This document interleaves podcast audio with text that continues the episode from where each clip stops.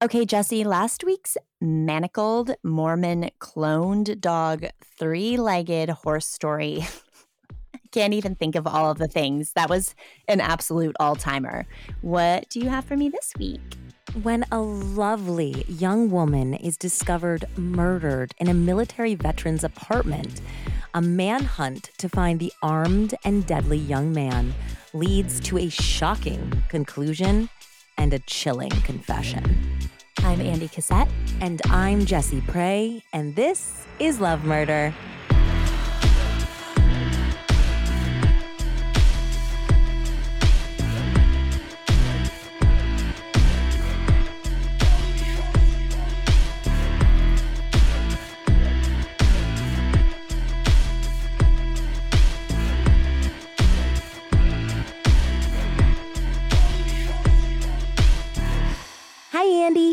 Hi, Jesse. Welcome back, everyone, to Love Murder, a podcast about good friends, bad romance, and love gone fatally wrong.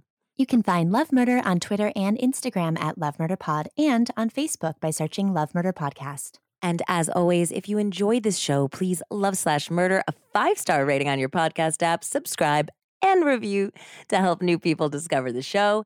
And speaking of new people, we have a huge thank you shout out to our new set of patrons. Guys, the, the Patreon is still very new and we're very excited about it. So thank you so much for joining. We have some shout outs to go to Michelle K, Leah F, and Lori, Stephanie V, Michelle J, and Nikki R, Monica C, Amy B, Taylor Ann R, Wendy D, Natalie M, Holly L, Jamie M, Lenny May, Nicole W, Madeline M, Teresa R, one of our very first listeners, Isaac K, Natalie H, Micah K, Kyle R, Melinda K, Nicole, Lena C, Lindsay, Nancy B, Jocelyn J, Christy W, Karem O, Kim M. And our newest obsessed level patron, Sarah H. You guys are so amazing. And by the way, if you didn't hear your name but you joined in the last couple of days, do not worry. We're actually recording on Wednesday the 6th because of some upcoming travel, Jesse's birthday. And we will promise, we promise, promise, promise that we will not miss you. Yes, absolutely. Very excited to be traveling to Maine and Boston for my birthday. If you're new to the show, thank you so much. Welcome. I promise you, we probably won't have that many patrons every episode. It's just that we launched finally after nearly two years of recording. We finally have a Patreon. So thank you guys so much for joining us today. And we have a really interesting case today. And I, I think maybe some of you probably have heard about it. It's been covered by a lot of the types of, you know, snapped ID shows because it really is quite a wild journey to get to justice in this story. And it was a request by Juliet K from Instagram. Uh, Juliet, and as well as my other BFF, Hannah, she also requested this case. Stop. Yeah. And both of them have a personal connection, which I will explain at the end because I don't want to give anything away. So thank you, Juliet and Hannah, for suggesting this case. And I think without further ado, we'll just jump right in. Let's get it on. Sam Herr was a good kid. Nearing 27 years old, his father, Steve, would probably have to admit he was hardly a kid anymore. But when it is your kid, your only child, they'll always be a kid to you, even when they turn into a good man. Sam was a war hero, a college student, as well as being a generous friend, neighbor, cousin, and son. For a young man, Sam was extremely communicative, especially with his parents. So that's why it was so disconcerting for Steve that Sam had missed a planned visit and he had been out of touch for 24 hours. It wasn't like Sam to ghost anyone, and certainly not his parents. Steve knew that if something had happened to his cell phone, he could have gone out in the apartment complex he lived in and borrowed a phone from any one of the friends and neighbors that he had and he was close to. So on Saturday, May 22nd, 2010, When he just could not shake the very, very bad feeling that he was having, he decided to take the spare key that Sam had given him and drive over to Sam's place. It was after dark in beautiful Orange County, California, as Steve pulled into the Camden Martinique apartment complex a veritable Melrose place where mostly young students and young people like Sam himself got together to barbecue, lounge by the pool, and hang out, enjoying those hazy, reckless days of their youth. Remember that, Andy? I do. I'm like, we're so far away from it right now with how busy we both are. it's like depressing. Uh, as Steve approached the stairs up to his son's apartment, he had a vision of Sam shivering with a fever, wrapped in blankets. And he thought, you know, I'm going to walk in there and Sam's going to be like, oh man, dad, I'm so sorry to worry you. I was just so sick. I didn't get a chance to talk to you. This is what he's thinking. He's looking for any excuse. rational excuse. Yeah. Indeed. But when Steve did enter the apartment with the twist of the spare key and walk through it to Sam's bedroom, the scene that met him defied all expectation. It defied all comprehension. A slim young woman looked as though she was kneeling on the floor in Sam's bedroom, her torso on Sam's bed. Long, jet black hair spilled over her shoulders. Most baffling to Steve was that the young woman's jeans had been pulled down past her knees. Her sweater was ripped open and he could make out that something had been written on her back in black uh, marker. What? That sounds horrifying, Jesse. Horrifying. Creeping closer with growing horror, he realized that the words scrawled on the woman's back were fuck you. Dread pitted in his stomach as he suddenly noticed that there was blood on the woman's face, on the floor, as well as the bed. On the side to back of her head, there was a gaping gunshot wound. Steve leaned forward to look at the woman's delicate face and recoiled when he realized that he knew her. It was Juri Kibuishi, who went by Julie, an effervescent 23 year old student who had become a dear friend of his son's. But Steve knew Julie and Sam were just that, friends. How had she come to be in his apartment, murdered, in this state of undress with a vile message scrawled across her back? Yeah. Yeah. It wasn't making any sense. Sammy, he cried desperately, but he knew it was in vain. Sam wouldn't have left his friend like this. Maybe, maybe he thought, did he go after the person who did do this? Because there was no way that his son could have hurt Julie like this, Steve thought as his trembling hands dialed 911. No way.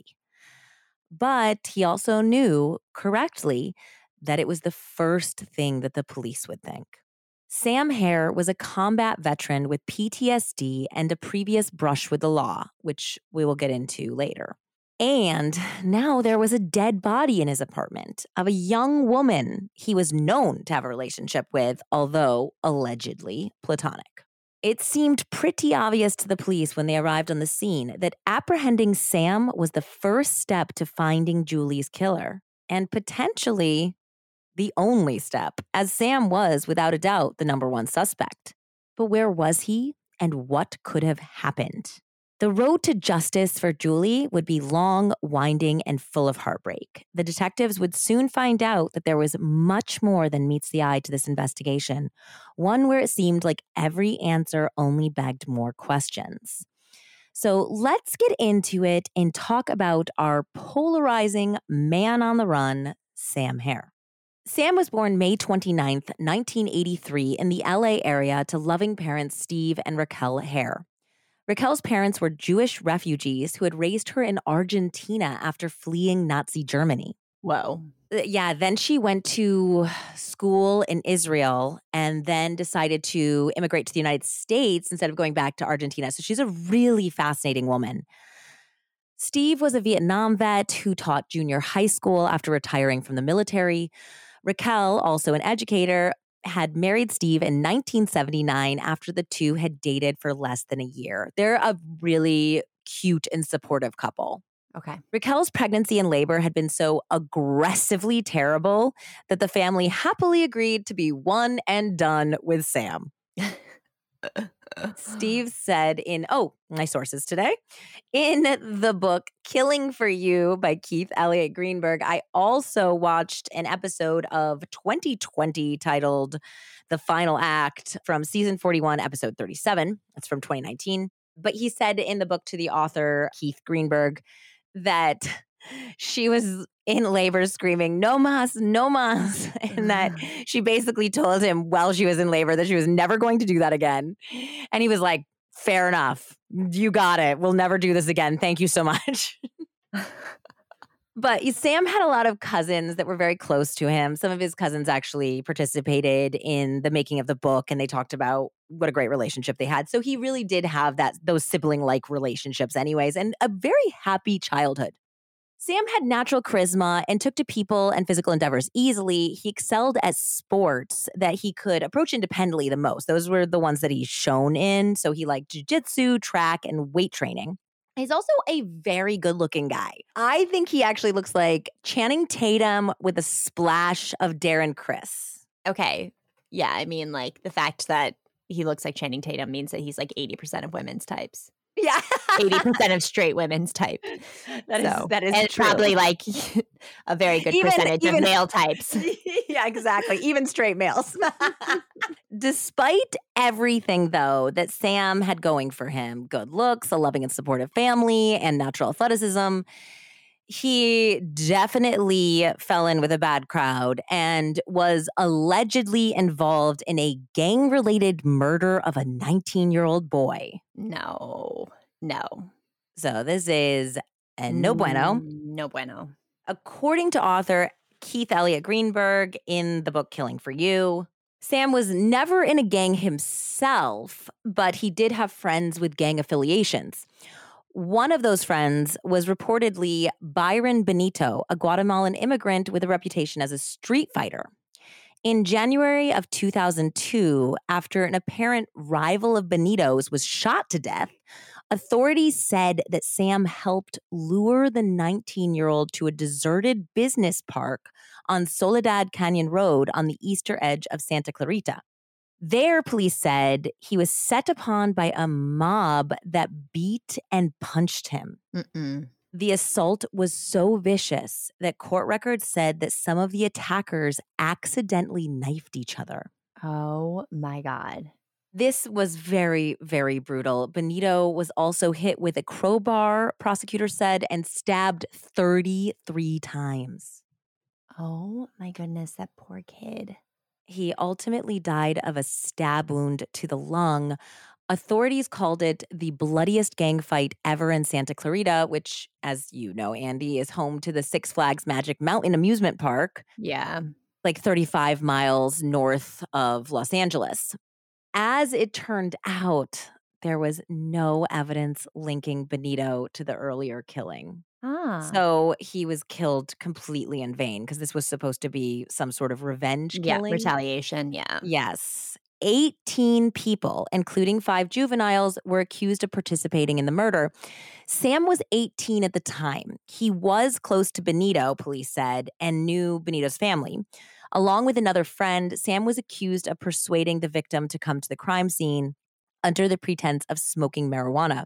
Sam never struck Benito, witnesses told prosecutors, but attempted to deceive him about setting up the ambush by pretending to fight with somebody else. Now, Sam was ultimately acquitted and he was completely cleared of any wrongdoing in this murder plot. While the legal proceedings had gone on, however, Sam had sat in jail for nearly a year. This had been a very dark time in his life. And when he met with a psychologist who was employed by his criminal defense attorney, she reported that she was concerned about him committing suicide, potentially harming himself or even harming his parents. Okay. So there's some definite red flags here. His parents loyally stood by him, and the close relationship that he already had with them did deepen. Sam got a tattoo of a red heart and rose on his chest eh, you know, in the location of where his heart would be. And inside of the heart, it said mom and dad. Oh. Yeah. After his acquittal, Sam worked some odd jobs and he set his sights on joining the Marines. And now this was a bumpier road than most to get into the military due to the fact that he had once been accused of such a heinous crime. But once he was accepted, he impressed both his fellow soldiers and commanding officers deeply. Sam was deployed to Afghanistan in 2007, where he saw combat and served 15 long, dangerous months. His squad leader, Larry Gonzalez, said that Sam thrived where others faltered. He, quote, loved being in those dangerous situations. He felt as though he had purpose being out in combat and was real comfortable with it. Another soldier described him as generous and courageous. He was specifically protective of women and LGBTQ soldiers on his teams. He was very close to his lesbian cousin, and he would tell her that it was important for him to protect those soldiers during the don't ask, don't tell time in the military. That's important. Very important. One soldier said he had the heart of a lion and the soul of a saint. So we're getting a lot of conflicting reports about Sam here. After he concluded his deployment, he was sent back to base in Germany for his remaining 11 months in the Marines. There, he met a local German girl named Katarina. The young couple fell in love and stayed together even when Sam moved back to California and resumed civilian life in May of 2009. Katarina often visited Sam for weeks at a time. He referred to her as his fiancee, and the two were working out a long term plan. They were not sure whether she was going to move to the United States or he was going to move back to Germany. He also was thinking that he wanted to rejoin the military at some point. So they were in love and they wanted to eventually get married, but they were kind of figuring everything out. Okay. In the interim, Sam was enjoying spending time with his family and getting to be a normal young California guy. He moved into the Camden Martinique apartments and quickly became one of the most popular tenants. The complex was pretty big, and almost all of the residents, I think they said something like 70% of the residents were under 25. Whoa. So this was party central. They did like Taco Tuesdays together. They were always drinking, socializing. There was like a pool and a hot tub that people would hang out at. So this was a really fun place to live if you're young. Yep. He enrolled at Orange Coast College to study political science. The goal was to earn a four year degree and then re enter the military as an officer, as officers get better pay and obviously more respect. He had a good head on his shoulders and a good chunk of change in the bank. Sam had amassed a little over $60,000 in combat pay during his deployment, and he very wisely planned to use it to buy a house someday. It was at Orange Coast College that Sam met Juri, also known as Julie Kibuishi, a vibrant and kind Japanese American 23 year old who tutored him in anthropology. Julie was so it's just it's hard to describe when you don't know somebody but you look at pictures and you feel like you can see them. She was so vibrant and there's this sweet kind big energy that just comes out of her eyes. Okay. she was also apparently a very talented dancer and creative. Julie was born on valentine's day 1987 she's a and she was a hopeless romantic. Her myspace was so cute. I mean, honestly, it was probably similar to mine.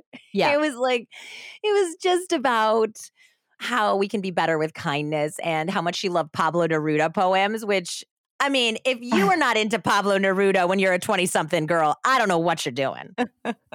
it is just romance pornography. Oh my God. She was a, a hopeless romantic, which she always credited for being born on Valentine's Day. And uh, she was the third of four kids born to a Japanese couple named Junko and Masa. June said that her first two children were boys, and that when she first got pregnant with Julie, she was actually told that Julie was a boy. So when she gave birth, it was a huge surprise and a gift because she had really wanted a little girl. So cute. Julie took to dance very naturally and started competing from a young age. She even graduated from the prestigious Orange County School of the Arts. Julie's high school jazz instructor said she was beautiful, she was graceful, she was strong, she was emotional. Julie's kindness was really immeasurable. She was very warm and talented and compassionate. It was so much fun to watch her on stage. After high school, she decided to go after another artistic pursuit and enrolled in Orange Coast College to study fashion. Her goal was to find an internship with an Orange County based sports apparel company like Quiksilver. One of the hallmarks of Julie's personality was kindness, like I've mentioned, as evidenced by her offer to tutor Sam when he was struggling in anthropology. The two ended up hitting it off and becoming fast friends. They had a lot in common. They were both outgoing, charismatic, they were popular, and they were also both engaged in long distance relationships. Julie was in an online relationship with a Marine corporal named Mark Johnson, who was stationed in Okinawa.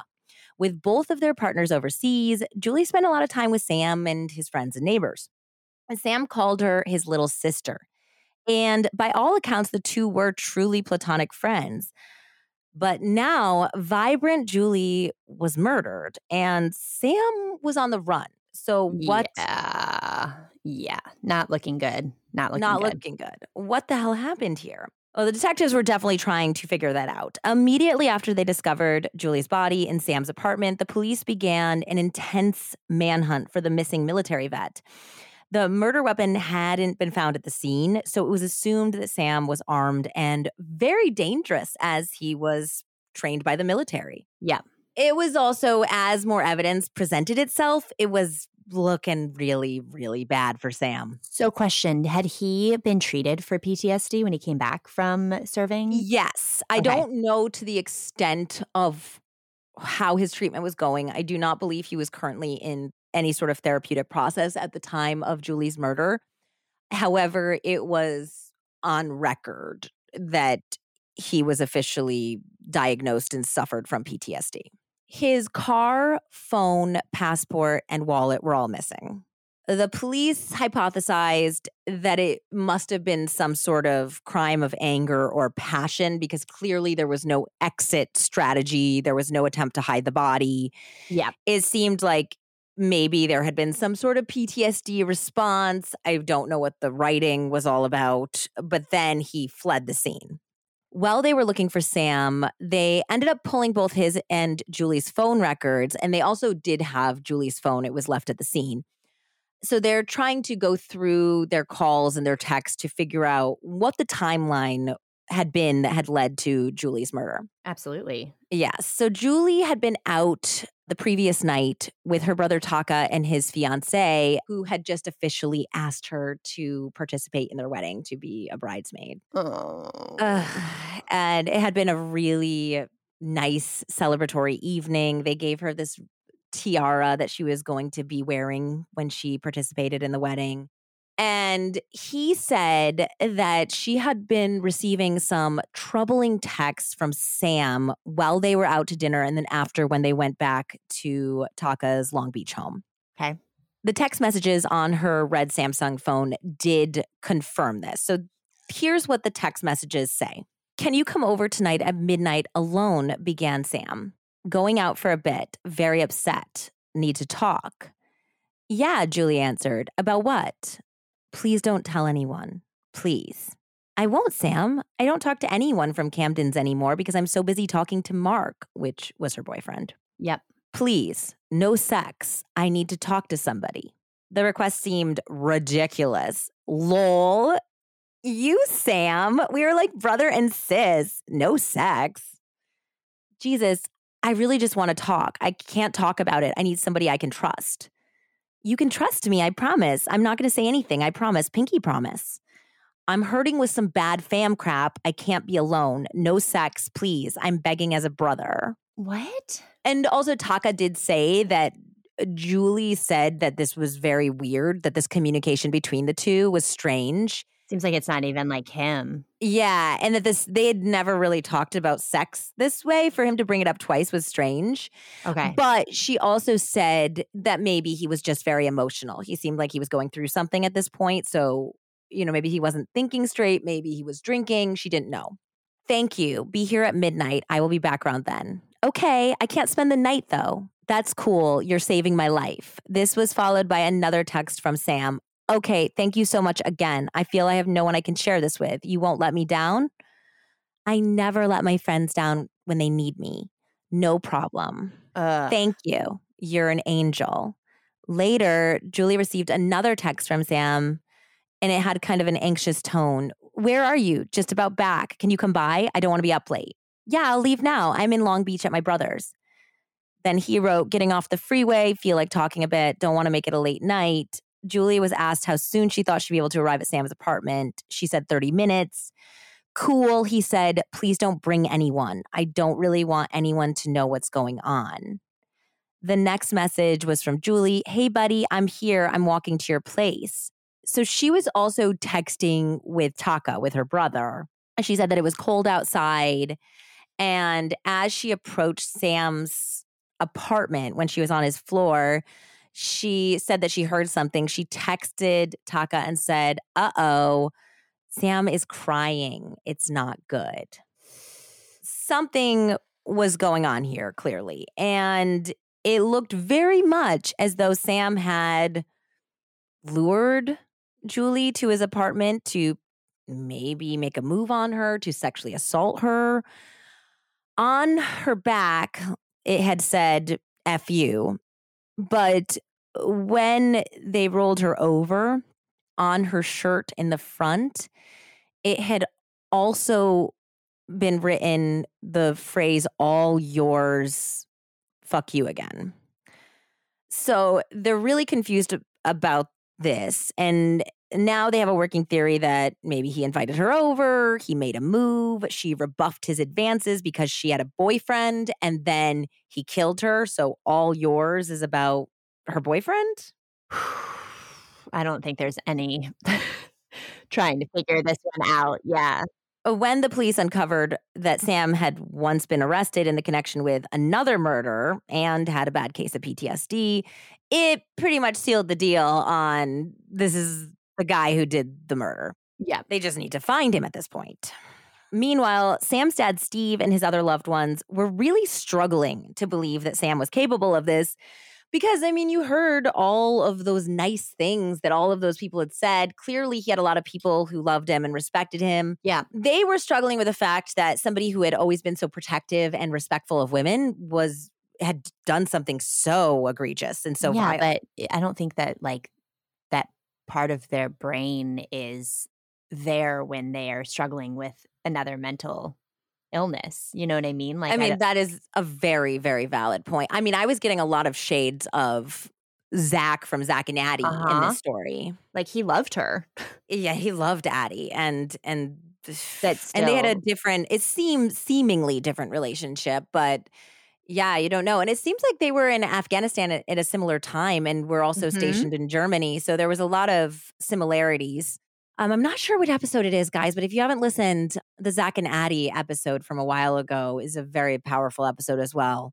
So yeah, it was it was a really hard time for the loved ones because you can't believe that somebody you care about that you respect would do something like this. And it was also hard for Stephen Raquel because he was a suspect. The police were not very open about everything that was going on in the investigation with his parents because they didn't want to give them any information that they could potentially feed to Sam, who's on the run. So Steve decided that he was going to do his own investigation. He literally took a leave of absence from his work and began to try to put together the pieces that might lead to some answer.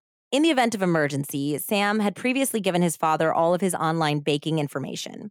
And Steve began to monitor the activity to see where Sam might have gone. And he saw that somebody had been making withdrawals and had gotten pizza at a place called Echoes Pizza in Long Beach. Steve also interviewed all of Sam's friends and neighbors, and one of his good friends said that he believed that Sam had probably last been spotted with a neighbor and a friend named Dan, who was a local actor. And he said that he thought that he was going to this theater with Dan so that they could move some sets. I think that Sam was helping Dan with something. Okay. So Steve did track down this guy. His name was Daniel Wozniak. And he said that he had been with Sam that day, but that Sam had been really, really distraught and deeply, quote, fucked up about family and woman problems, is what Dan said. Okay. But this didn't really sit right with Steve because he was really, really close to Sam. They were more like best friends than father and son. And so he knew that there was nothing family wise going on. I mean, he's an only child. He knows everything that's going on in their family. He's like, the fucked up family stuff, that doesn't make any sense. And he also had talked to Katerina and he was like, Were you guys having problems? Was something going on? And she was like, No, he just, he seemed totally normal. And then I couldn't get a hold of him. He's just gone. So Steve was a little suspicious of this report and skeptical of what Dan was saying. And so he went to the police and he said, Look, I have all of my son's financial information. I know somebody's using his bank card or he's using his bank card, but you guys need to figure out what's going on there.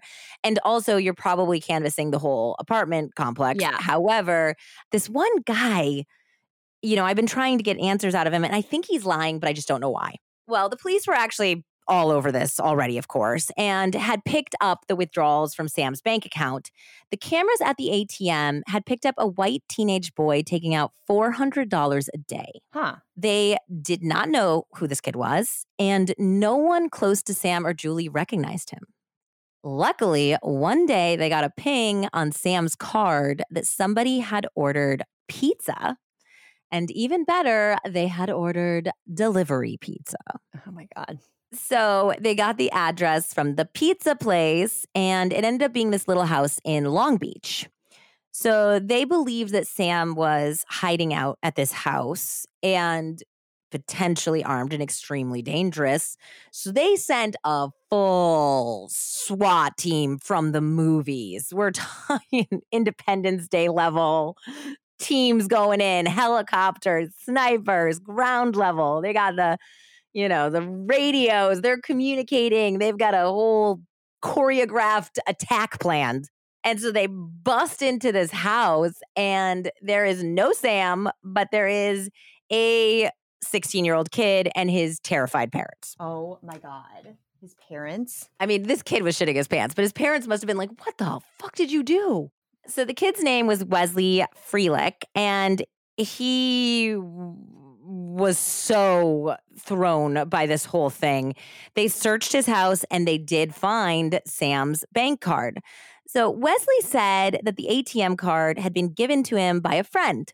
He said that the guy was kind of a mentor to him.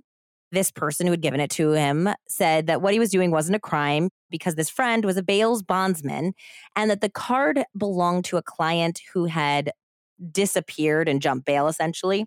He said that he was just getting his money back in $400 increments. A 16 year old? The 16 year old was doing this on behalf of his bail bondsman friend, is what he says. Uh, now, what?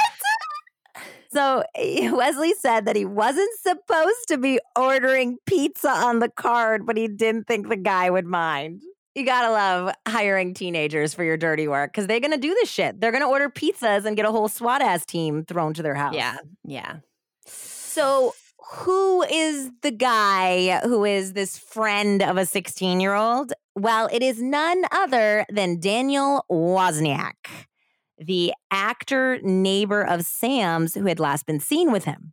Wesley said that he had met Dan through the local theater and had been taking out the $400 a day on the card and giving it all to Dan. So, detectives decided at this point to take a very close look at Mr. Wozniak and I think it is time for us to do the same. I I couldn't agree more. Daniel Wozniak was a local theater actor who had ambitions to make it in show business, but not much else. He had a very spotty employment history. He did brief stints as a sales associate at places like Sprint and AT&T, but it seemed like he had a real cash flow problem pretty consistently. Dan was part of the group at the apartment complex, but he had rubbed some of Sam's friends the wrong way. They thought he was arrogant, a bit of a tryhard, and he was one of those people that didn't hold his liquor very well. So he'd get like a little messy when he drank too many Jack and Cokes, which was his drink apparently. Know, not the Jack and Coke, but like the sloppy drunk. Yes. Now, those who actually liked Dan described him in similar ways to Sam, actually. He was outgoing, he was willing to make fun of himself, he was a really good time, and he was super congenial. Some of his theater friends and his family said that Dan had changed, however, after becoming involved with and getting engaged to a fellow actor, a petite, beautiful blonde named Rachel Mae Buffett, who was 23 at the time of Julie's murder. Rachel was literally a princess as a job. She played Ariel at Disneyland as well as the part of an honest to goodness princess at medieval times. So she's employed. She's employed, so that's good. Yeah. If you guys do not know what a medieval times is, it is a fantastic dining experience where you are in like this massive hall that's supposed to be set like medieval times, wink, wink, and you eat these giant turkey legs and drink steins of beer and watch actors playing knights uh, joust for the favor of apparently Rachel Mae Buffett. So, yeah, medieval times, princess, Ariel. In any case, Rachel had grown up extremely conservative and very religious. She had been homeschooled and pretty sheltered for most of her life. The interesting thing about her playing a Disney princess was that there were accounts that her parents literally edited Disney movies to take out the parts that they didn't think were in line with the Bible, like kissing and stuff like that. She also wasn't allowed to read any books except for the Bible, apparently. Rachel and Dan had met while they were doing a play together and they had fallen in love. Their union had not been particularly blessed by either family. It was a very weird situation where it seemed like they moved in together very quickly, but her parents clearly did not know because that would have been living in sin. So she said she was living with her brother, and her brother did live with them, but it was a weirdo situation where he couldn't keep a lot of things in their room and he like only came home at night because they were afraid that her parents would just pop by at any time. Weird. Very weird. Dan proposed in 2008 with a vintage ring that he told Rachel had belonged to his grandmother. However, it would later come to light that it was not his grandmother's ring at all. And I don't think it was a real diamond like he had said it was. What do you do? Find it at like the skate park? I do not know where he dug this ring out of. And Dan's parents also said that they had only met Rachel a handful of times and that he had completely stopped speaking to his parents around six months before Julie's murder. Dan's friends and family blamed his fiance, saying that Rachel had driven a wedge between Dan and his loved ones. Now, at, at this point, when they're investigating Julie's murder, this is happening. Gosh, I think that when they get the intel about Dan, it's like a Wednesday, and they're supposed to be getting married that weekend, Dan and Rachel. Yeah, this is like a lot of drama. A lot of it's drama. That, it's like that meme that's like, Am I the drama? Yes. And he was the drama. I mean, this is also uh, kind of expected from two local theater nerds who are getting married and making their wedding a big deal. In fact, they were so well known in these local theater groups that they were known as the Royals because they were so cute and they were this good looking young couple that got all the best parts in all the plays. I do not think he's good looking. Obviously, my heart belongs to Sam in this episode, eh, but he's got nice blue eyes, got dark hair. I guess he's like an okay looking guy. She is a very petite, very blonde. I would say a very cute girl, very cute girl. I mean, she looks like every I mean, she's from California, but she looks like any girl that would get off a bus from Oklahoma and try to make it in the big city in LA to become a star. Yeah. She's a cute girl. What's the girl's name from Penny Lane? Yes. She's not as cute as Kate Hudson. I'm not gonna go that far, but the, the same the same vibe. Yeah. Most people aren't as cute as Kate Hudson, but yeah. So uh, there was this rift to the point where I think that his parents were invited to the wedding, but my feeling was that he hadn't communicated with them. So he maybe just sent them an invitation, but hadn't told them when he was getting married or what was going on. Like an Evite. Yeah, he sent them an Evite. So he claimed that the falling out was because his family didn't like Rachel because they, quote, wanted me to be with like a doctor or lawyer. Oh. Really? But the truth was that the rift had happened after Dan was caught stealing money from his parents. Gross.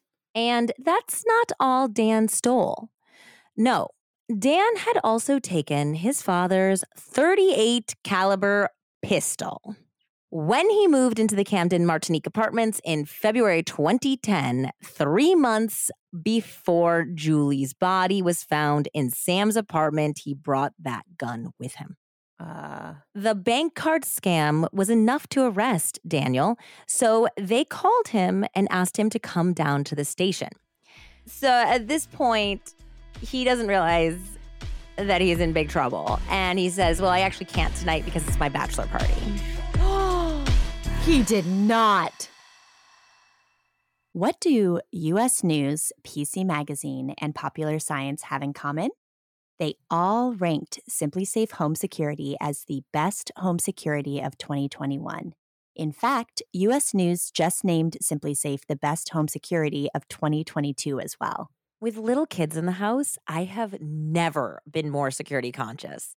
It's so easy to overlook, but an absolute priority to keep our family safe. I mean, not to mention all of the true crime stories we read on a daily basis that make me terrified of home invasions. SimpliSafe protects your whole home around the clock, every door, window, and room. It's backed by the best 24 7 professional monitoring in the business, ready to dispatch police, firefighters, or EMTs to your home. With a comprehensive set of sensors and cameras, including the all new wireless outdoor security camera, you always know what's going on inside and outside of your home. SimpliSafe is less than $1 a day, and you can set it up in around 30 minutes, and it's always simple to use. There's never a long term contract. You can even try it for 60 days risk free to see if you like it. If you don't, send it back free of charge. SimpliSafe protects over a million homes in the United States alone. You can customize the perfect system for your home in just a few minutes at simplisafe.com slash lovemurder. Go today and claim a free indoor security camera plus 20% off with interactive monitoring. Go to simplisafe.com slash lovemurder. Yeah, so he said, uh, no, thank you to the police when they said, get your ass down to the station. And they said, cool, cool, cool, cool. Uh, we'll get you then. And they came and arrested him at the sushi restaurant in front of all of his friends. Dinner is served. Oh, and he was really bitchy about the fact that they waited to arrest him until after he had paid the bill. what a cheapskate. That's so cheap. So now began the biggest performance of Dan Wozniak's life. If his interrogation was a play titled Obvious and Increasingly Desperate Lies, then I think he hit it out of the park. Oscar. Oscar winning performance. But if he was going for innocence, then he failed pretty badly. 0% on Rotten Tomatoes. Thank you very much. So, Dan's first story was that he was simply participating in bank fraud with Sam, but had Oh. nothing to do with the murders. Got it. Okay. He said that he was getting married in a couple days. His rent was two months late. He was really stressed out about money. So Sam knew this and suggested that Dan and Wesley take cash out, split it with him. And then after, you know, a week or two, he would claim to his bank that his ATM card had been stolen and it clearly wasn't him on the ATM camera, nor was it anyone he knew. So that's why Dan couldn't be taking the money out because he could be traced back to Sam. And then the bank would recoup him the money and everyone would win. So that was the plan. So confused. Dizzying intellect Yeah, on this guy Yes, over here. Yeah. So eh, they're like, uh huh, okay, cool. So what about Julie? Dan said, You know what? I'm gonna tell you everything. I'm not going to cover for Sam anymore. Enough is enough. Like it's a monologue. You guys can see snippets of this interview on the 20/20, and I'm sure there was like a dateline about this. There's plenty of shows about this case. So you guys can, I'm sure, see this on any of those shows. So he says he's not going to protect Sam anymore. He's like, you know what? I'm going to admit it. I'm going to come clean. Sam told me he killed Julie. He did. He told me that he doesn't know what happened. He freaked out. He killed her. And, you know, I was pretty scared. But he said that he wouldn't hurt me or my fiance if I drove his car and dropped him off at a mall. So I didn't go in his apartment. I didn't see the body. I just heard from him. And then I did, I do know where his car is because I dropped him off at the mall. And I'm sorry for, you know, participating in this. I was really scared for my life. And they're like, okay, this was a pretty bad plan. Why would you drop him off at the mall? And he's like, oh, so we could just disappear in the crowds. And they're like, oh, uh, the mall with all of the security cameras everywhere. That's a great place to disappear in the crowd. And they brought this up and he's like, oh, and they're like, those same security cameras will definitely show you dropping him off at the mall, right? So when were you there? What time? We're going to contact the mall. And he's like, well, you know, maybe I'm not really quite sure about, you know, what time it was. The longer the interrogation went, the more Dan kept changing his story, adding Had he- details. Had he already said what mall or no? He's like, we were at a Build a Bear. Stop. Shut the fuck no, up. I'm kidding. I'm kidding. No, that's a joke. Yeah, no, he just keeps changing his story. And every time they call him out on something, he just tweaks it a little. And they say, I think one of the detectives says in the 20/20, like, it's clear when somebody's lying because they change their story a million times. If you're telling the truth, there's one version of the story, the truth. Oh, oldest tale in the book. hmm So finally, after hours of this interrogation, the investigators are like, you know what, we're gonna let you go. We just gonna need to DNA swab you. And he actually kind of looked relieved, like, oh God, I can finally get out of here. And then they're like, yeah, but you know, you should probably let us know. I mean, is there any reason we would find your DNA in Sam's apartment? And he had previously told them, of course, that he had not been in Sam's Yeah. apartment. And all of a sudden now he's changing his story again. You know, it's the game of evolving answers. Okay. Yep. Uh, You know, I was in the apartment, but I didn't see Julie's body. And they're like, okay, cool. So we won't find any of your DNA on Julie's body. And he's like, well, you know what? Turns out I did see Julie's body. And they're like, so what did you do to Julie's body? He's like, nothing. And they're like, so we won't find your DNA because DNA doesn't just hop off a person and onto another person. Oh my god. Uh, so at this point, he's clearly getting shaken. He had gone in confident. I'm going to act my way out of this one. Now is looking real shaken. He's frustrated. His acting's getting worse. He's like, Yes, I saw the goddamn body. Is that what you want to hear? Like, he's still like uh, doing some kind of, you know, Jack Nicholson, you can't handle the truth moment, he thinks over here. At that point, he did inadvertently reveal something that only the killer would have known. So they're asking him if he did see Julie's body, when he did see Julie's body, what state it, was in, what did it oh look my like. god. They're such good detectives. Such good detectives. And he said that she had been shot twice in the head. Now, the way she had been shot and the way the bullets had entered her head, there was only one visible wound Okay. which is why Steve Herr thought that she had been th- shot the one time.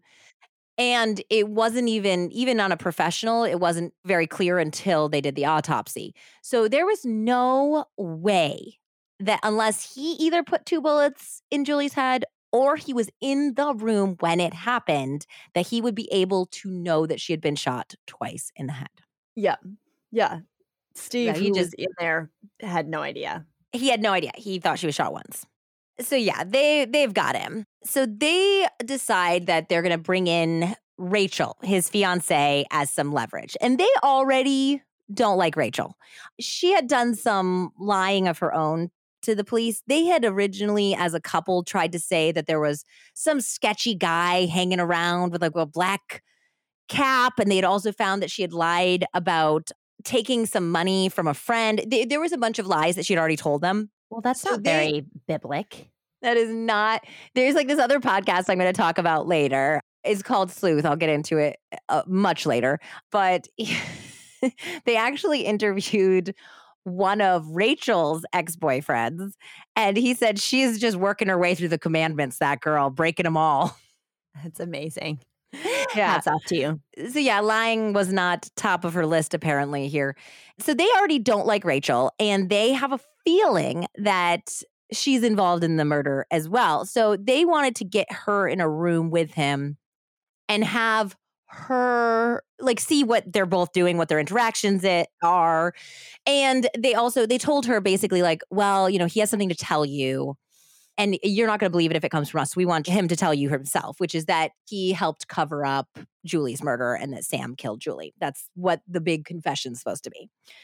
So they get her in the room with him and he's like i have to tell you something I do know more than I told you. Sam did kill Julie and I helped him cover it up.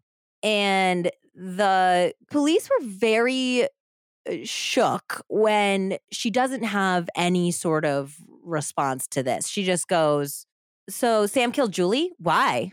That's all she says. She doesn't have as good of acting skills as Dan. Clearly not. Apparently, Disneyland is not the training ground for actors that I thought it was. Yeah. They only have to trick four year olds. So.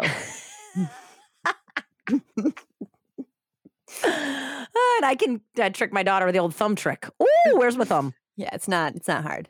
Yeah. So they were saying that you would be like, oh my God, what are you talking about? How did you get involved with this? What happened? What did you do? You know, you wouldn't be like, well, why? You know? And so the one of the detectives said about this whole situation with her being as cool as a cucumber.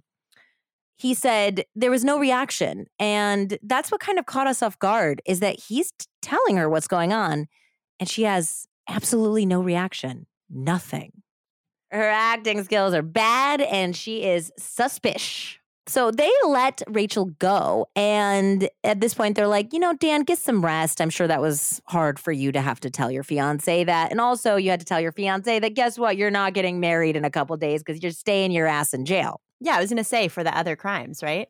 Yeah, because it's still financial fraud. Yeah. He still Yeah. defrauded a bank and used somebody else's card. So, and theft and God knows what else. So at that point, they're like, you know, you get some rest. You take whatever calls you need to call, though. If you want to talk to your fiance, you talk to your fiance. You call her anytime you want On that recorded line. on that recorded line. Uh, well, he absolutely took them up on the offer. And again, there's some very bad acting on this part. This was the most awkward line for me personally. Was on one call, Rachel's like, "Why would you do this? How could you do this? I do not understand." And he's like, "Because we needed the money. I needed the money for you." And she said, "No, we never need money. We need to be good people and love each other." Which is a very uncomfortable and weirdly written line. But it's also a lie that she's saying we don't need money or acting like they didn't need money. A normal person would say, Yeah, I know we needed money, but not like this. yeah, but like, who was writing these scripts? Was it Dan? I don't know. No, and not a couple of brain trusts right here. They're not like Joyce McKinney with that 168 Thank you. yeah, so it's very awkward. And we know she's lying because the couple had been kicked out of their previous apartment. I think that was the one that they shared with her brother for not paying rent. And then they were already two months late in their new apartment. Dan had stolen the money from his parents, like we talked about, and they had borrowed money from a lot of their theater friends, other neighbors. They had been basically hitting everybody up for money, being like, hey, could you give us a wedding present? We just need some fast cash. So shady. So shady. Super shady. And all of these witnesses said that he did it in front of Rachel. It wasn't like he was doing it like, you can't tell Rachel, but I need the money. So Yeah. There was no world in which she didn't know that they needed money. And in fact, a search of her computer showed that on like two or three nights leading up to when Julie was murdered, she had actually been going through and looking at topless dancing jobs for money. Huh. Okay. So clearly they were hard up for cash. So she's clearly lying. So continuing on in one of these conversations, Rachel mentions to Dan that his brother Tim was freaking out. She said, Did you give something to Tim because he called me? He's freaking out. He said that maybe you gave him something incriminating. And Dan uh, definitely wasn't acting, I don't think, at this part because he sounded genuinely scared for the first time. He was like, What do you mean? I mean, what is he going to do? Is he going to tell somebody? And she's like, Well, so far he's only told me. And he's like, Good. Well, you don't, you know, don't tell anyone. And she's like, Well, this fucking phone call is recorded, you know, smarty. And he's like, "Uh, Well, you can't, I mean, don't tell the police. Don't tell the police about what I gave to Tim, okay? And she's like, I don't know. I think I should just come clean. I think I should just tell them that Tim has this thing and Tim might tell them he's freaking out. And Dan's begging now. He said, "Look, I was I was really just covering for Sam and now I'm going to go away for life. If you tell the police I'm dead." And she said very coldly by the way. I mean, if she's going for, you know, acting, this was her line. She said, "Baby, you're already dead." Whoa. Whoa. cold as ice. She went on to say, and, I think these were a couple different phone conversations. I'm putting them together in the interest of keeping the story moving. But he did say to her, you know, I've done something really bad, quote, probably the worst thing you can think of. At which point, Rachel straight up asked, Did you kill them? And he says, Nothing. He pauses. Now, I thought that this was really interesting because we were all operating under the assumption that Sam is alive and on the run. And that's what he's been telling people. So, why would she say, Did you kill them? Yeah. The detectives and prosecutor Matt Murphy, who, by the way, Matt Murphy has done a ton of cases. He was the prosecutor on that other Orange County case we did with the woman and her pro football player boyfriend. Uh huh. Yep. It's the same prosecutor. He's great. And he would later point out that there was no horror or shock in Rachel's voice at all in any of these admissions, even when he tells her that he's done the worst thing that she could possibly imagine. There was no horror. There's no, what did you do? You know? In fact, she does go on to say, and this is a quote from the transcript I still love you. You're stupid and insane, but I know in your own twisted little mind that you were doing it because you wanted me to be happy. And I hate you for screwing it up. Okay. So that certainly seems like somebody who was in cahoots to me. Yeah, she should be cahooting her way to her own jail cell. So Dan knew that his goose was cooked at this point because this is all recorded. And he confessed to the police everything. Okay. And it is a doozy. He opened his confession with I'm crazy and I did it. I killed Julie and I killed Sam. Oh my God, where's Sam? We're about to find out. So he said that he did it for the money. Dan revealed what we already know, which is that he was terribly in debt and that one day he had been running errands with Sam and they went to the ATM. Looking over Sam's shoulder, Dan noted Sam's PIN number because he's a creep, number one, and a thief. Yeah. Yeah. But he also saw that Sam had $62,000 in his account because they show you your balance. Yeah. That was the sum total of his combat pay savings. So at that moment, Dan said that he decided to kill his neighborly war hero friend so that he could treat Rachel to a nice wedding and honeymoon. That's disgusting. It is the lowest of low. But because he's a theatrical asshat, it wasn't enough to kill just Sam for greed. He also created this entire scenario in which he had to kill Julie, or, by the way, another woman. It- unfortunately, it was Julie, but there was another woman that he had previously tried to lure over to Sam's as well. Uh, he needed a woman to kill to make it look as though Sam had killed a woman and Yeah. then gone on the run and was still making withdrawals from his account. So let's get into the sickening It's like he details. literally listened to one podcast and was like, oh, I have a good idea. Yeah, and there was a relish in him telling this story about Oh, how God. he had this plot and how Yeah, he he's the thought star of his film. Yeah. Yeah, it's disgusting how full of himself he is and how uh, the yeah, you're right. He is the star of his own murder movie. Gross. Uh, so yeah, so he starts getting into the details of what happened. He said that he actually murdered Sam first by luring him to a theater that was on a military base. This was a family run theater, which, by the way, had to shut down after all of this bad publicity that Dan had worked at and had performed in. He asked Sam for help moving some sets into the attic space of this theater. Once they were in the attic, Daniel Wozniak shot Sam Herr in the back of the head with a 38 pistol.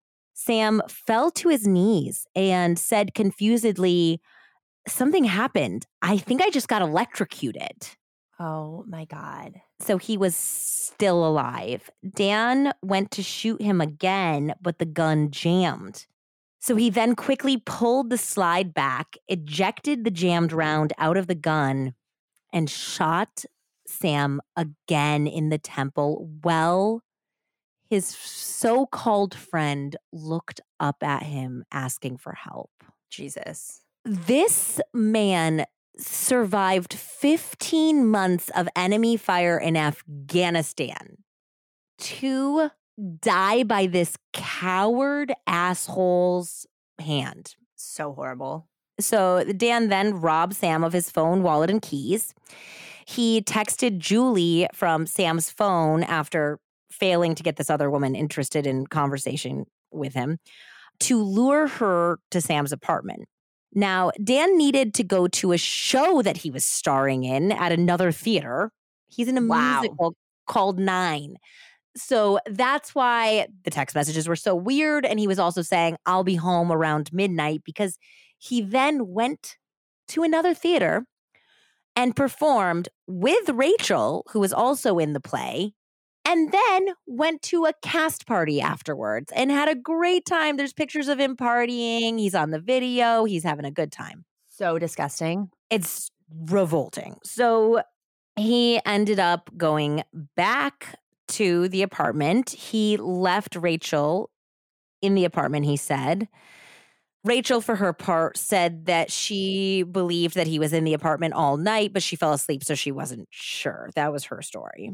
He waited for Julie to arrive. He then met her at Sam's door. He claimed to be concerned about Sam as well. He said that Sam had given him the extra key and he told her when they went in and that Sam wasn't there, he's like, you know what, though, actually, you actually need to see something in his room that he was showing me earlier that's concerning.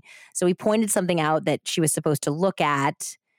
And at that point, he shot her in the kind of backside of the head twice. And then he staged her body to look like a sexual assault and some sort of love triangle potential motive. Hence the all yours and fuck you comments written on Julie's body.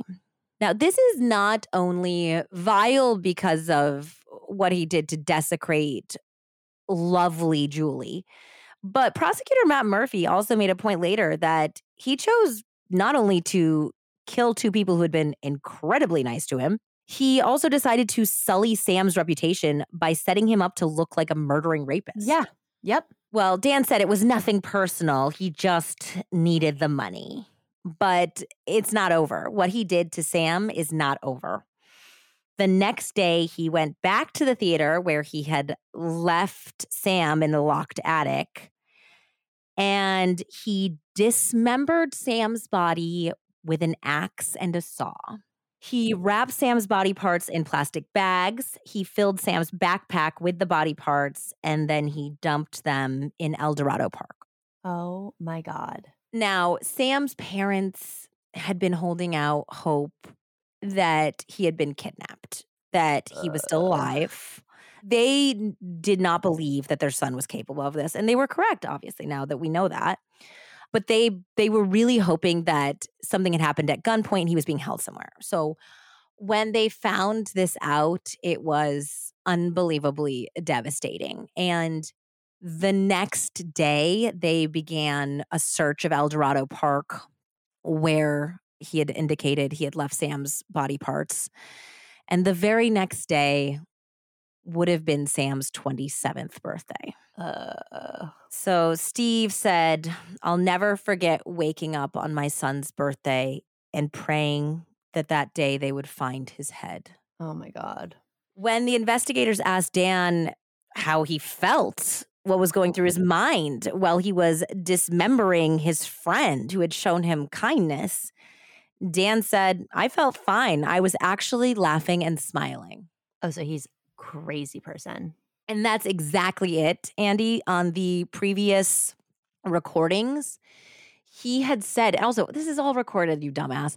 Uh, he had said something like, Do you think I should go to a mental institution or jail? And Rachel was like, Choose a mental institution. And obviously, you don't get that choice. So he was now thinking that he was such a good actor that potentially he was saying these things to make it look Yeah. like yeah, he like he's crazy. actually crazy. Yeah.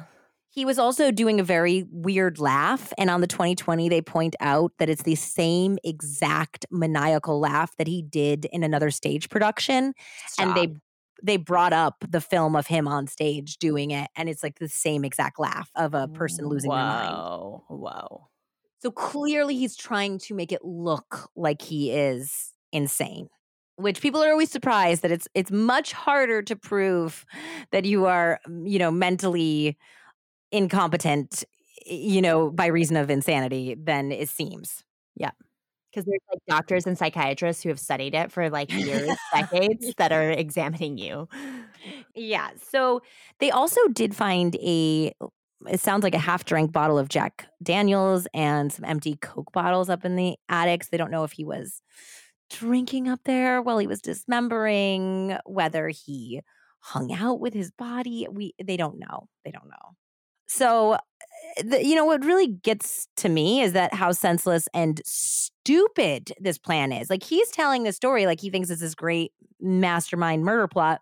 But the plan, if the plan was to get money, your brilliant idea is to have a high school kid take out $400 a day until when? When does it end?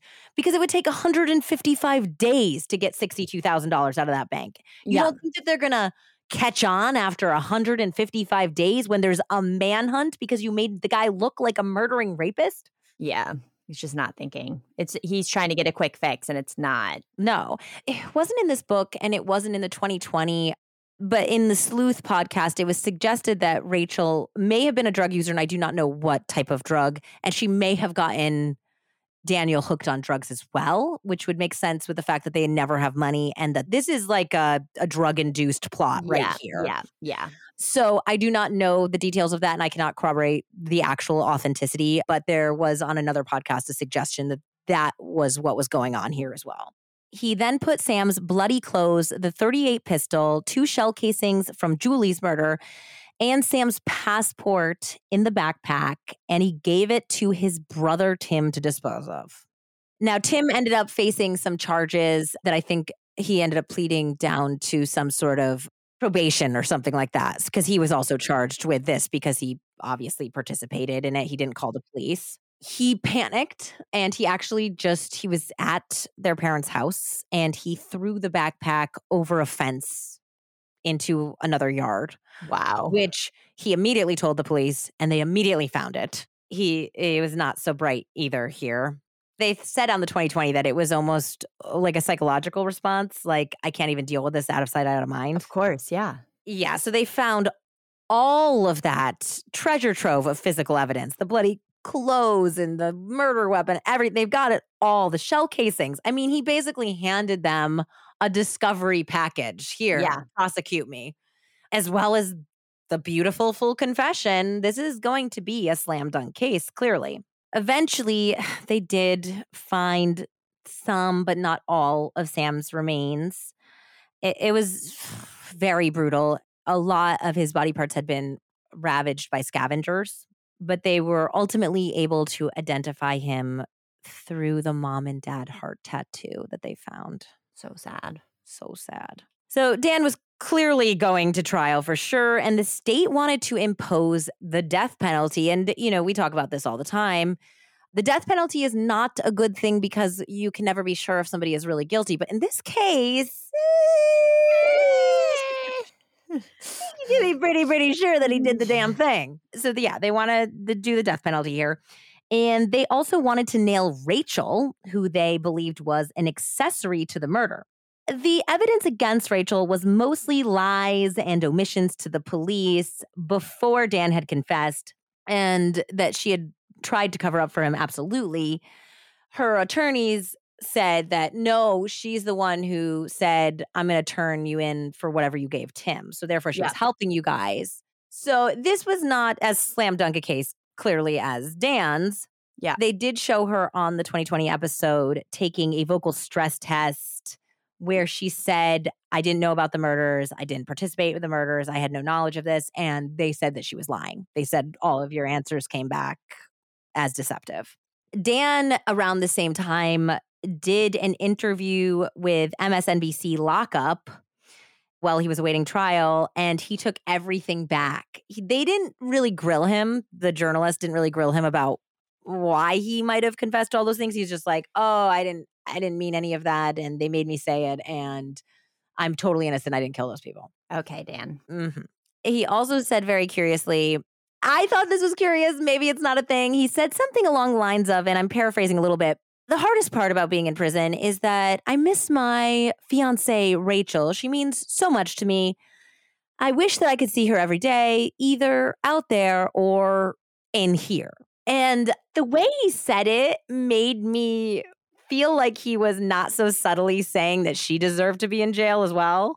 Yeah, that's weird. It was like a little off, and it and it did have his trademark like wink wink if you know what I mean type of like actory thing. Oh my god. so I don't know. That might just be me reading. It's like, is it, anyone picking up what I'm putting down?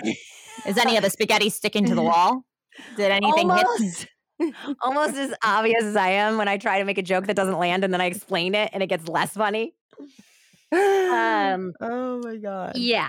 So it definitely seemed, I think she knew about it 100% if she didn't, if she wasn't an active participant in this plan. She did go on a Dr. Phil show and she painted herself as a victim of Dan's as well. She said, I know I'm not as much of a victim as Julie or Sam. Oh, and I, I mean, I guess their families too are probably victims, but then I'm next. Wow. Yeah. She tried to uh, like dirty John this, saying that it was all, she was completely taken in by a con man murderer. He had deceived her as well. She didn't know he was broke. She didn't know that her engagement ring was fake. She didn't know anything. He had been a liar she also apparently, according to sources, was delighted by this media coverage and was so excited that everyone was calling her an actress. She was like, oh my gosh, they're calling me an actress in all the media. So, Steve, Sam's dad, was also on the same episode of Dr. Phil, and he was not having it. He told her very straightforwardly that she deserved to be in jail too, and that he was going to do everything he could to make sure she was prosecuted. He's like, I'm not going to fucking have these alligator tears. Like, fuck you. Whoa. Yeah, it was heavy. So she was eventually charged with three felony counts of accessory after the fact. But she was also let out on bail to await her trial. And speaking of waiting for trials, it took five and a half years for Daniel Wozniak to face justice. Whoa. Which, God, can you imagine how you were never able to move on? And this was an excruciating wait for the families and the loved ones involved in this case. I believe that I think it was both, but maybe just one of Julie's parents uh, were being treated for cancer at this point. They were diagnosed Jesus. and getting treated for cancer. So I think Junko said, I mean, when in court proceedings, please can we can we get this trial going because I don't know if we will survive to see our daughter avenged. Jesus. Ugh yeah, this was a, a terrible, terrible time in their lives. So the reason that it took so long was because they had to bring in a special attorney for specifically the death penalty portion of this case. Okay. Eh, there's going to be a ton of appeals in any death penalty case. So they had to make sure that he was adequately represented by somebody who is well versed in the death penalty laws. And that attorney kept filing motions specifically to delay proceedings. He kept saying he was unavailable for this. He kept halting things. He kept moving things. The families, Matt Murphy, and even the judge were livid by all of this moving around and manipulation of the court. Eventually, the judge admitted that he got so frustrated with this defense attorney that he said, fuck it, I'm going to give this guy enough rope to let him hang himself. And I hope he fucks his whole case up. Whoa. And he admitted that. And he said, because I feel that way, because I hate this defense attorney so much, I cannot be impartial to his client and I need to recuse myself. Whoa. Which now they need to get a new judge. So that further delayed the trial. Yeah. This was just a ball of fuck. So finally, on December 9th of 2015, Daniel Wozniak faced a jury of his peers. His attorney tried to get the confession to the police thrown out, but the motion was denied. Thank you very much. Despite all of the pretrial bullshit and shenanigans, Dan's defense did almost nothing during the main phase of the trial. The guy didn't even do an opening statement. They didn't call a single witness on Dan's behalf. Whoa. They basically said that there was no way he was going to be found innocent in any way you, you know, shook a stick at it. So they saved all of their energy, hours, and brain power for arguing that he shouldn't be put to death in the Okay. penalty phase. So Matt Murphy argued eloquently that it was a set of craven and cowardly murders for money. He showed a video of Dan acting on stage, singing and dancing his heart out only hours after he had killed Sam and hours before he killed Julie. And then he also put up a chart that outlined Dan's diabolical plot to provide a fancy wedding and honeymoon for his little blonde Lady Macbeth. Oh my God. This is what the chart said that Matt Murphy put up at trial. He said this is how Dan thought he was going to make some money. One, don't get a job. Two, figure out Sam's PIN, kill him, and take his ATM card. Three, find someone else to withdraw the money. Four, use Sam's phone to lure a woman, any woman, to Sam's apartment. Five, murder her as a decoy for police. Six, stage the scene to make it look like Sam did it in the midst of a sexual assault. Seven, if questioned, use charm and acting skills to make sure police spend all of their time looking for Sam. Clearly, the evidence against Dan was overpowering. An invitation for Dan's wedding was found in Sam's apartment, for example, and the handwriting on the envelope matched the handwriting on Julie's body. Okay. Wow. Also, this is one of my favorite dumbass criminal things that people do. It's time for the old let's hear about his Google searches. Oh no. Yep, he had searched quick ways to kill people, making sure a body is not found, Oh my God. Oh my God. Oh my God. head gunshot wound, how far away to hear a gunshot, how loud is a gunshot, as well as on the same day, thinking ahead to that chart, Mariner of the Seas cruise deals and Puerto Vallarta all inclusive resorts. It's horrible. Yeah, so this was a pretty easy verdict for the jury. A few of the jurors are on the 20/20 episode, and they said that the hard part was certainly not finding him guilty or not. That was beyond, beyond a reasonable doubt. It was whether they were going to sentence a man to death. Yep. I mean, Which is that is a, California. it is, and it's a it's heavy. I think Orange County is traditionally more conservative than a lot of the other parts of California. However, I mean, holding a person's life in your hands is a weight that I would not want to uh, experience. No. So that's what the real crux of this case comes down to. He was found guilty, clearly, and his attorney argued in the penalty phase that Dan should not be put to death because he was merely the pawn in this plan that was all cooked up by Rachel. And he was manipulated by her. Eh, she never had enough. She wanted more. She wanted a fancy ring. She wanted a nice wedding. She wanted an expensive honeymoon. And that she helped him cook up this plan in order to keep her. So he's saying, yes, he was a shitty person and he was an executioner, but can we take in the mitigating circumstances, the fact that he was completely manipulated by this person? I think that you should give him life in prison without the possibility of parole. How about that? Can we agree on that? Well, Sam's parents and Julie's family said fuck no to that. And they read heartbreaking victim impact statements. No, Junko says this later on the show. And I, I think that she said that also in the trial. I'm not entirely sure when this happened, but her words really stuck with me because it's just, it's really sad. She said that she had raised her children to give kindness to others. She had gone out of her way in her endeavor to make good people and to raise children that would help others and be helpers. And she said that that kindness was Julie's soul, but it was that kindness, the desire to help a friend in need, the no questions asked, that ended up being used by her murderer to lure her to her death. Yeah. She was like, Should I have raised her differently? Should I have raised her to not be kind, to suspect people? it's just, it is, I mean, what we lessons we impart on our children that make them hopefully good people could also make them uh, this oh, terrible victim of this crime. It's just really, it breaks my heart. And, and, it, and if you really think about it, he had to think about something. Like, I guess the other person that he hit up was a girl that he thought was interested in Sam. And he kind of like hit up with, like, hey, you want to come over? Wink, wink. And she was like, no, that's weird. We've never talked like this with each other. And no.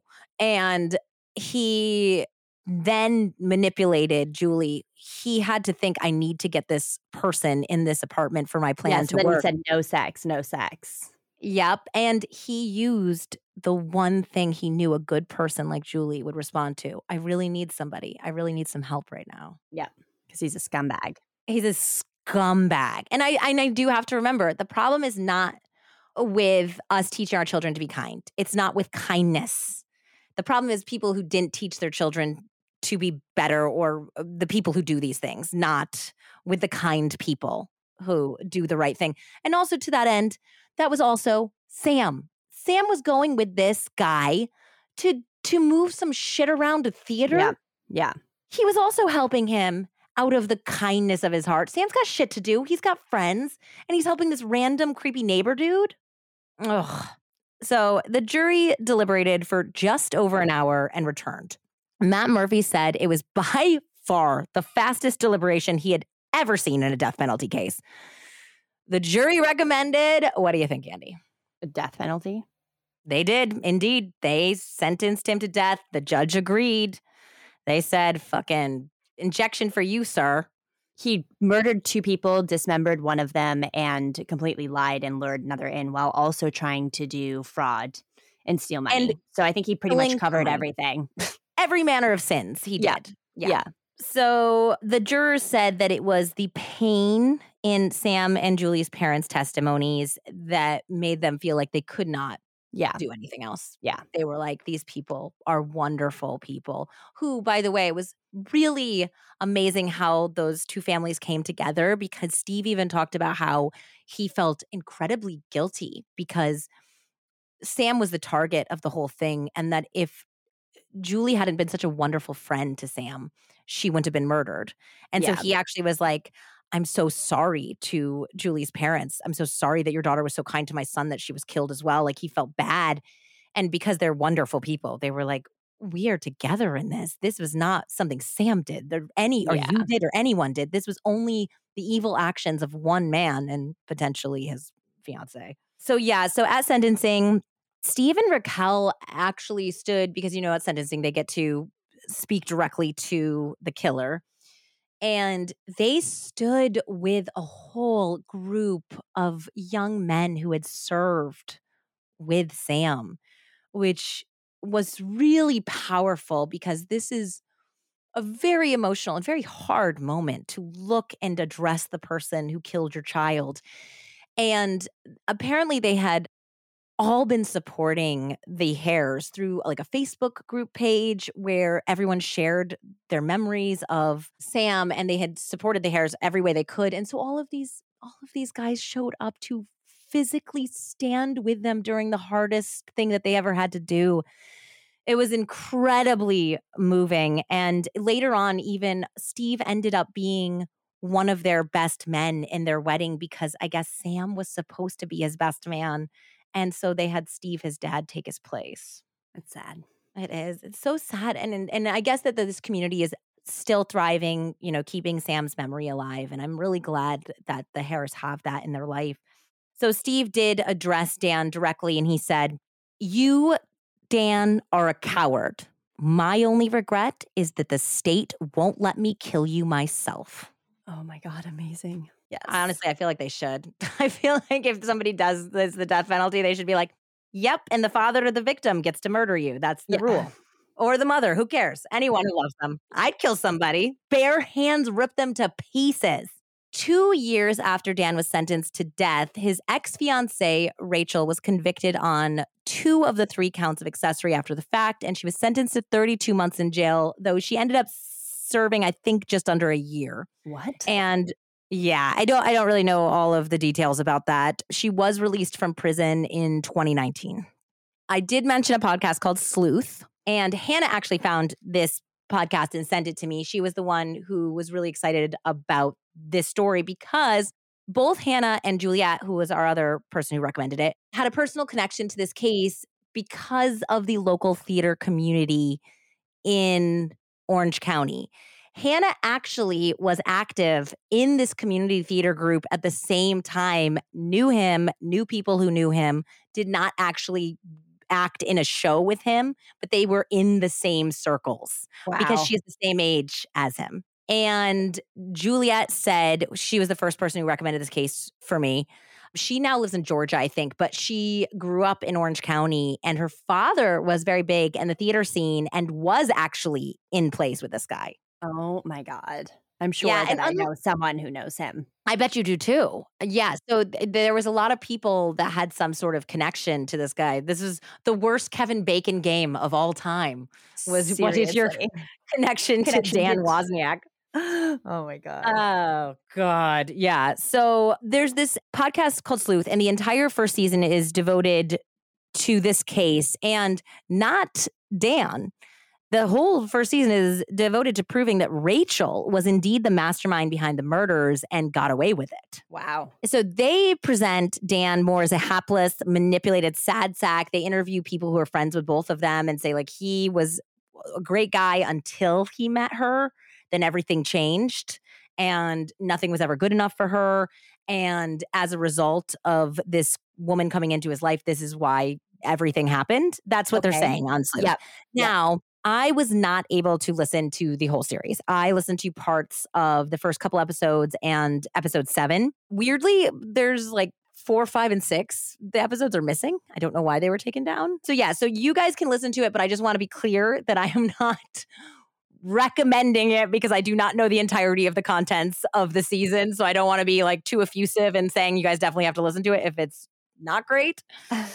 But in episode seven, the uh, journalist who is the host interviewed a guy who dated Rachel shortly after Dan went to prison. And he had all sorts of crazy, crazy things to say about Rachel that I had not heard about in the book and in various other television programming, which was stuff about how she liked to shoplift, how she liked to manipulate men. She liked to push him to see how far he'd go for her.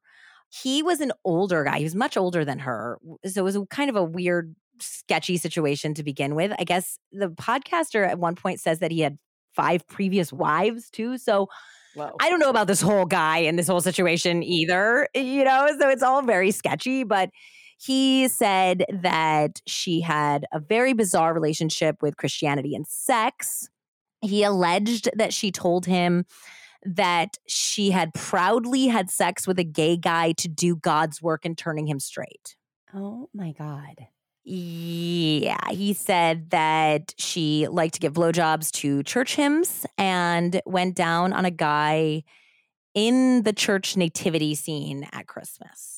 I feel like she's just making this shit up. I mean, she's making it up or he's making up. This stuff is nuts.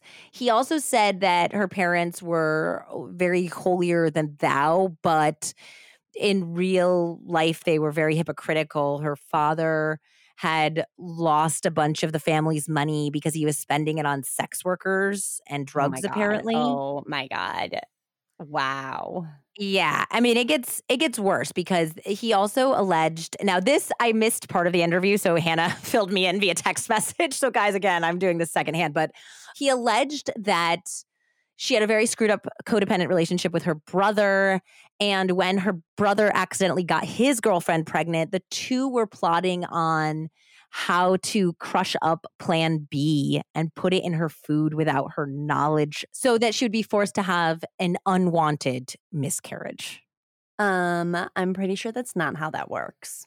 Yeah, I don't think that you can take plan B after you find out you're pregnant. No. 48 hours after is a lot different than six weeks after. Yes. So, yes, they, there was also a suggestion that maybe she was had been involved in some incestuous type of thing with her brother like she had to teach him how sex worked or something it was very but again i don't know i do not know i'm i'm also very big caveat guys that this is coming from an ex-boyfriend you know we always have to take a scorned ex-lover's reports with a grain of salt and she might have been lying to make up this stuff to like like titillate him she's Yeah, an actress exactly. after all. She is an actress. She said it in the in the news. She's very proud to be an actress. So who knows? I wanted to share that stuff with you because it was so bananas batshit, but I cannot verify its validity. So that's episode seven of Sleuth. You guys, if you want to hear that side of the story, check it out. Let me know. Let us know how it how it is. Let us know if you find episode four, five, and six. Yes, exactly, and, and figure out why it was taken down. The real the real sleuthing needs to begin here.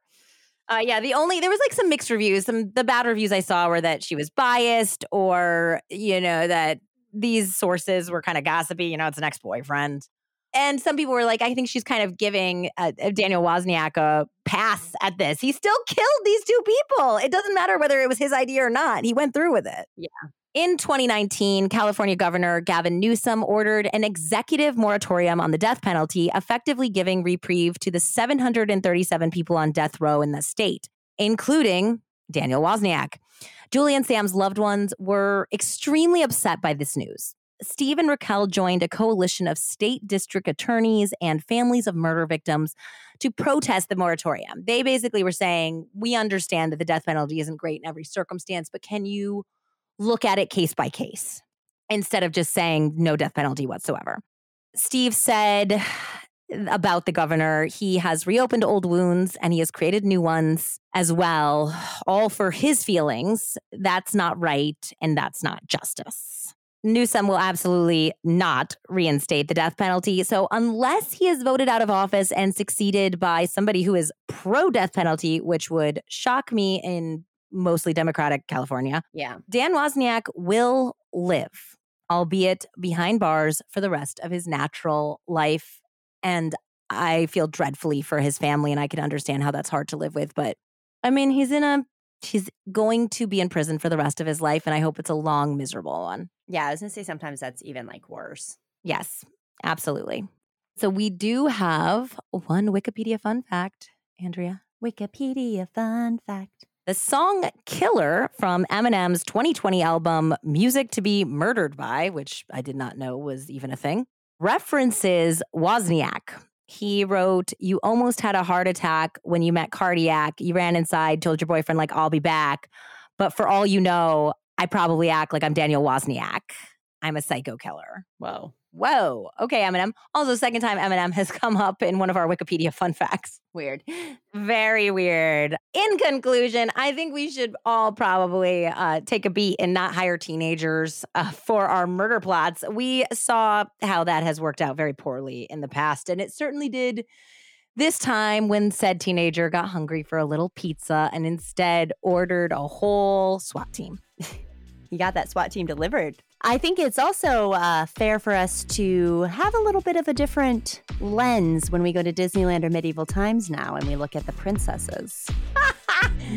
And as always, trust your gut when it comes to love so no one ends up murdered. Thank you guys so much for listening. Love y'all.